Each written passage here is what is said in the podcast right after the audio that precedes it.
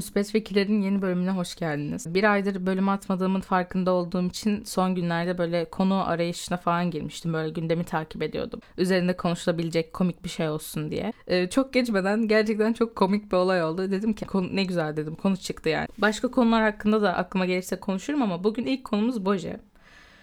Şimdi Boje e, yani önce olayı bilmeyenler için Boje'yi anlatayım ki duymadığınızı zannetmiyorum ama Boji İstanbul'un köpeği. Yani geziyor. Böyle metroya falan biniyor, vapura biniyor.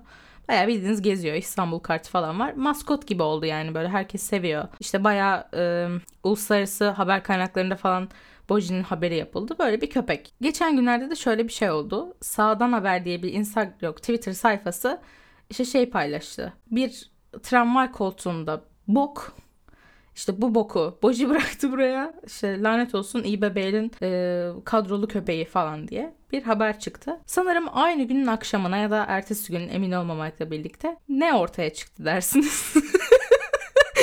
Köpeğe kumpas kuruldu ortaya çıktı. Köpeğe iftira atıldı ortaya çıktı. Yani bir adam baya böyle elini cebine atıyor. El cebinden boku çıkarıyor. Bunun kamera görüntüsü var. Cebinden kurumuş köpek bokunu çıkarıp tramvay koltuğuna koyuyor ve gidiyor. Şimdi bir e, insan, bir vatandaş toplu taşımada köpeğin olmasından rahatsızlık duyabilir tamam mı? Ya da bir vatandaşlar topluluğu insanlar. Ben şahsen hiç yani rahatsızlık duymazdım böyle bir şeyden. İstanbul'da yaşamamama rağmen hani Antalya'da da böyle bir şey olsa. An hoşuma gidiyor açıkçası Boji'nin varlığı hani gezmesi falan. Beni rahatsız etmezdi. Ama insanlar rahatsız olma hakkına sahipler mi? Tabii ki de sahipler. Ama ben zannetmiştim ki yani insanlar toplu taşımada köpeğin varlığından rahatsızlık duyarlarsa işte giderler dilekçe yazabilirler, Twitter'da kampanya başlatabilirler, herhangi bir şekilde görüşlerini bir yerden dile getirebilirler. Ne bileyim da- dava bile açabilirler yani ama hani bu tarz şeyler yaparak toplu taşımadan köpeği uzaklaştırmaya çalışırlar diye düşünmüştüm. Ama karşı tarafın kafası böyle işlemiyor. Yani işlerini bu şekilde çözmeye, hedefe bu şekilde ulaşmaya alışık değiller yani o kadar alışmışlar ki yalan söylemeye, iftira atmaya, böyle kısa yoldan ve kirli, saçma sapan gereksiz bir yoldan işlerini çözmeye o kadar alışmışlar ki hayvana iftira attılar. Yani tramvaya bok bırakıp bu boku boji yaptı yani bu köpek, bu hayvan, bu hayvan LGBTİ bireyi miydi? Bu hayvan Boğaziçi öğrencisi miydi? Bu hayvan yurt bulamıyoruz diye eylem mi yaptı? Bir bu köpeğin köpeğe niye düşman oldunuz? E, bu köpeğe niye iftira attınız diye. Daha sonra da bir anda aklıma şey geldi. Yani ben son birkaç aydır günlük hayatta gördüğüm her şeyi Cumhurbaşkanı adayı olarak düşünüyorum. Gör, yani suluktan tutun, alemin kralı Jülide'ye kadar her şeyi Cumhurbaşkanı adayı olarak düşünüyorum ve acaba bu şey Cumhurbaşkanı adayı olsaydı neye oy verirdim diye ciddi ciddi kendimi sınıyorum ki potansiyel bir e, Millet İttifakı adayına yani sevmeyeceğim işte ne bileyim Özgür Demirtaş gibi falan böyle bir alakasız bir adaya çok üzülmeyeyim diye kendimi kötüye hazırlıyorum. E, daha önceden Hiko Baba, Wall-E'deki uzay gemisinin kaptanı, yoğurt sosu Serhat Döner gibi çeşitli adaylarla kıyasladım kafamda Tayyip Erdoğan'ı. Bu haberi görünce de hemen hemen aklıma Boji ile kıyaslamak geldi. Ve gerçekten hani Boji'nin Millet İttifakı'nın çatı adayı olduğu bir senaryoda ne yapardım diye düşündüm. Kime oy verirdim diye çok düşündüm. İlk olarak aklıma protesto oy kullanmak ya da sandığa gitmemek gibi bazı seçenekler geldi. Ama sonra dedim ki Norveç'te mi yaşıyoruz yani köpek mepek sonuçta aday. Her türlü oy kullanmalıyız kanaatine vardım. Ve biraz düşününce dedim ki en azından yani en azından Boji belki hayvan hakları konusunda çok hassas olabilir ve gerçek bir hayvan hakları yasasının geçmesini ve uygulanmasını sağlayabilir. En azından bu konuda ilerleme kat edebiliriz diye düşündüm ve Boji ile karar kıldım. Daha sonrasında biraz daha düşündüm.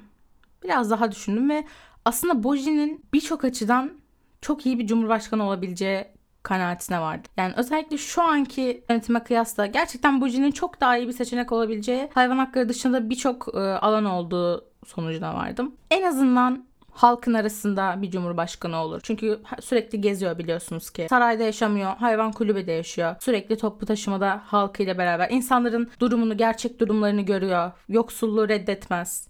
Şu anki Cumhurbaşkanımızın aksine kamuoyunda ve uluslararası arenada sevgi toplamış bir canlı. Hem haksızlığa uğramış, iftira atılmış, kolayca mağdur edebiyatı yapabilir üzerinden. Kuvvetli dişleri var. Yani sınırlarımızdan kontrolsüzce geçen yüz binlerce kim olduğunu bilmediğimiz insanı ısırabilir. En azından çok daha iyi bir mülteci politikası güdeceğini düşünüyorum bu konuda. Herhangi bir içerisinde milliyetçi ya da bölücü bu tarz duygular yok. Her kesimden oy alma potansiyeli var. Kendisi bir hayvan olduğu için ailesidir, yavrularıdır, anasıdır, babasıdır. Bunlarla bağını çoktan koparmıştır. Hani e, oraya buraya bakan atamaz. E, devlet işlerine atamaz. Enflasyonla da ilgili bir şeyler yapacağını tahmin ediyorum. Mamaların pahalanması onu sinirlendirecektir. Dini değerlerini insanlara baskılamaya çalışmaz. Yani dini olmadığı için. Gözlemlediğim kadarıyla duygusal bir canlı. Böyle insan sevgisi var içerisinde. Ee, insanlara gidiyor onlarla oyunlar oynuyor falan.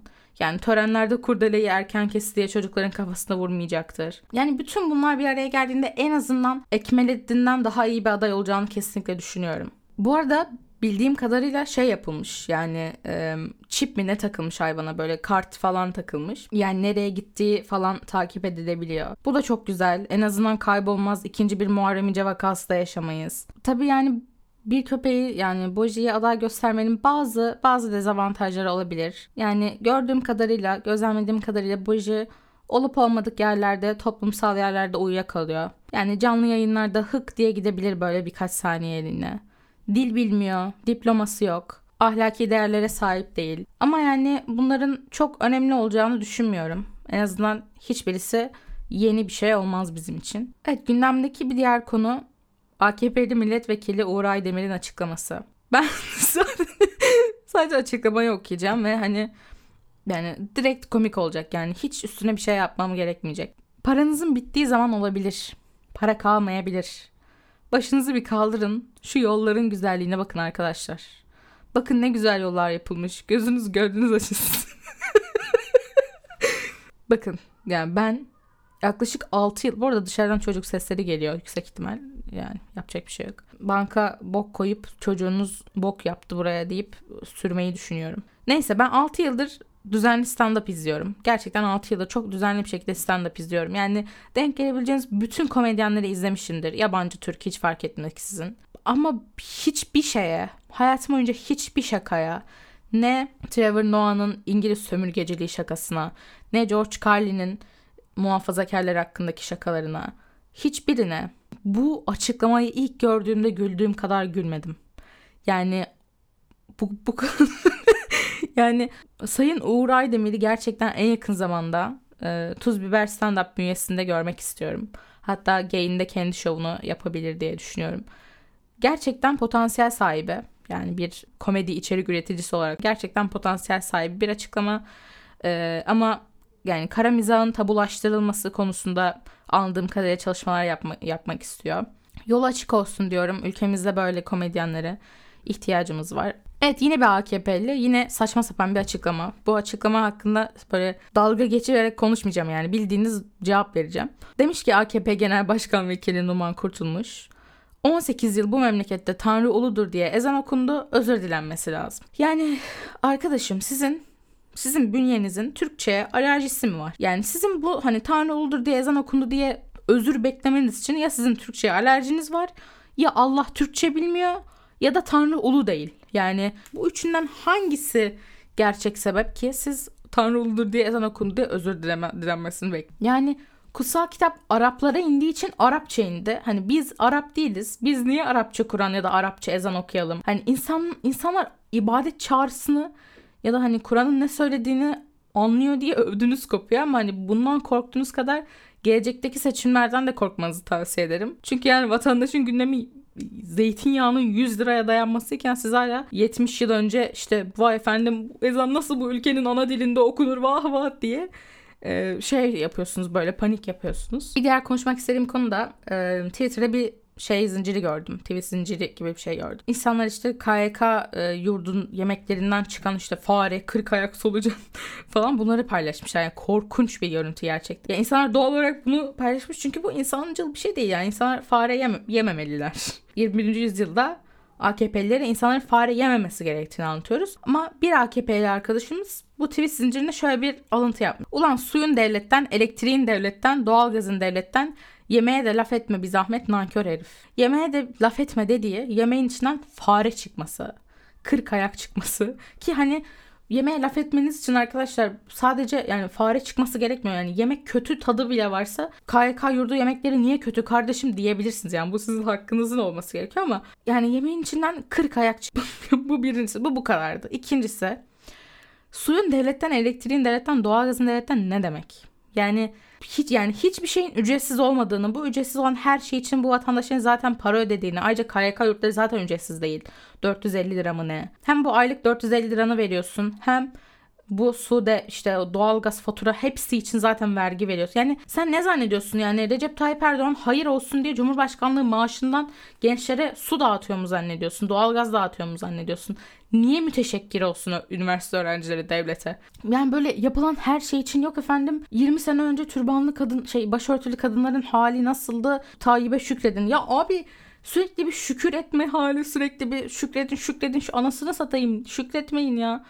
40 ayak yemek zorunda olmamasınız arkadaşlar 21. yüzyılda yani potansiyeli bu kadar yüksek, bu kadar doğal güzellikleri olan, bu kadar tarım potansiyeli olan, bu kadar turistik potansiyeli olan bir ülkede, dört mevsimi yaşayan bir ülkede 40 ayak yememelisiniz yani. Bu kadar basit. Evet bir diğer gündemde Sayın Erdoğan e, demiş ki işte faiz sebep enflasyon netice klasik. E, faiz savunanlarla beraber olman bilmem ne. Faizle ilgili nas ortada sana bana ne oluyor diye bir açıklama yapmış. E, öncelikle Naz Hanım kim?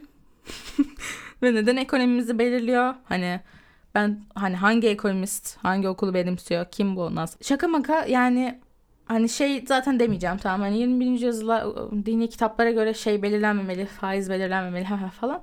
Ya da şey de, de hani madem faiz haram sıfırlayın o zaman niye sıfırlamıyorsunuz? Bunları geçtim. Tamam çok okeyim ya. Yani Kur'an'a göre yaşayalım tamam mı? Ekonomimiz her şeyimiz Kur'an'a göre şey olsun. Ama şeye okey misiniz?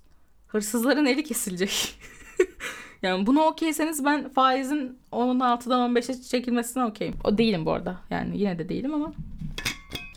Ee, yine de hani Kur'an'da hırsızlık yapanın eli kesilmesinde Allah'ın emri olduğu için e, bunun da değerlendirmeye alınmasını ve e, gerekli kişilerin yargılanmasını talep ediyorum. Çok kısa bir şeye değineceğim. İşte Bahçeli şey demiş çocuk istismarı, kadın cinayetleri e, ve tecavüz suçlarında caydırıcı ve kapsayıcı sonuçlar alabilmek için gerekirse idam cezası bile tartışmaya açıldı. Bahçeli'nin kadın cinayetleri, çocuk istismarı ve tecavüz suçları ile ilgili hiçbir şey umursadığını düşünmüyorum. Sadece devlete idam hakkını tanımaya çalışıyor. Yani başka bir açık şey yok bunun. Başka bir niyet yok bu adamın. Bir de bir tane daha benim Boji olayı kadar komik olduğunu düşündüğüm bir tane olay daha yaşandı. Binali Yıldırım şöyle tarihsiz bir açıklama yaptı. Amerika'da enflasyon sıfırdan %7'ye çıkmış. E, bu ne demektir? 7 kat artış. Bizde onlardan 20'ye çıkmış 2 kat artış.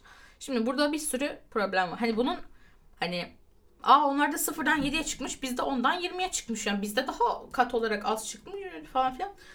Ya bunun zaten doğru bir bakış açısı olmadığını hani değinmeyeceğim bile. Ama burada matematiksel sıkıntılar da var. Yani e, sıfırla 7'yi çarpınca ki 7'yi bile çarpmaması lazım. Çünkü 7 kat artmak 8 katına çıkmak demek ya.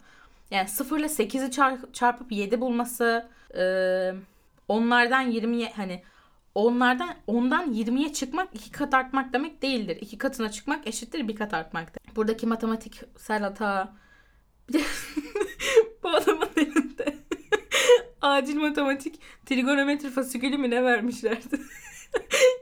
Fuarında çözmeye çalışıyordu yanında oturtmuş bir tane lisede alan formülünden malan formülünden git falan anlatıyorsa. Yani yutan eleman ilkokul yutan eleman konusuna kalmış bir insana gitmiş çocuk sinüs alan formülüyle ilgili soru soruyor. Ee, ve bu adam şeydi yani başbakandı. Şaka yok yani. Bu adam başbakandı. Söyleyeceklerim bu kadar. Ee, bir sonraki bölümde görüşmek üzere. Kendinize iyi bakın. Hoşçakalın.